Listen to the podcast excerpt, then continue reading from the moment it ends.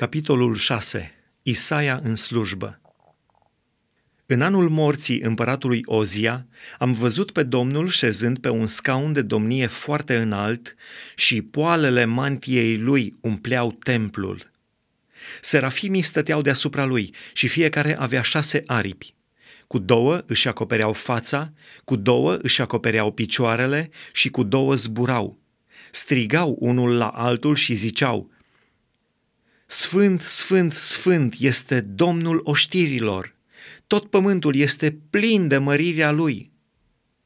Și se zguduiau ușorii ușii de glasul care răsuna și casa s-a umplut de fum.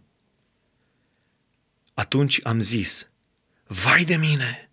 Sunt pierdut, căci sunt un om cu buze necurate, locuiesc în mijlocul unui popor tot cu buze necurate și am văzut cu ochii mei pe împăratul, domnul oștirilor.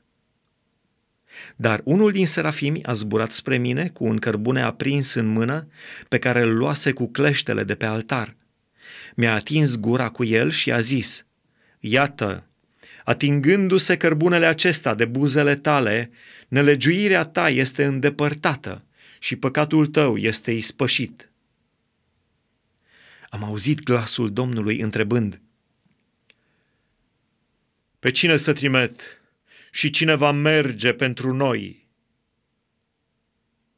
Eu am răspuns, Iată-mă, trimite-mă. El a zis atunci, Du-te și spune poporului acestuia, într-una veți auzi și nu veți înțelege, într-una veți vedea și nu veți pricepe. Împietrește inima acestui popor, făltare de urechi și astupă ochii ca să nu vadă cu ochii, să n-audă cu urechile, să nu înțeleagă cu inima, să nu se întoarcă la mine și să nu fie tămăduit. Și eu am întrebat, până când, Doamne?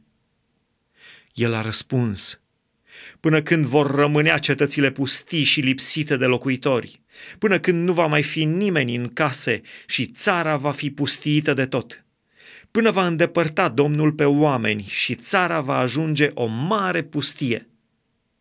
Și chiar a zecea parte de va mai rămânea din locuitori vor fi nimiciți și ei la rândul lor. Dar după cum terebintul și stejarul își păstrează butucul din rădăcină când sunt tăiați, tot așa, o sămânță sfântă se va naște iarăși din poporul acesta.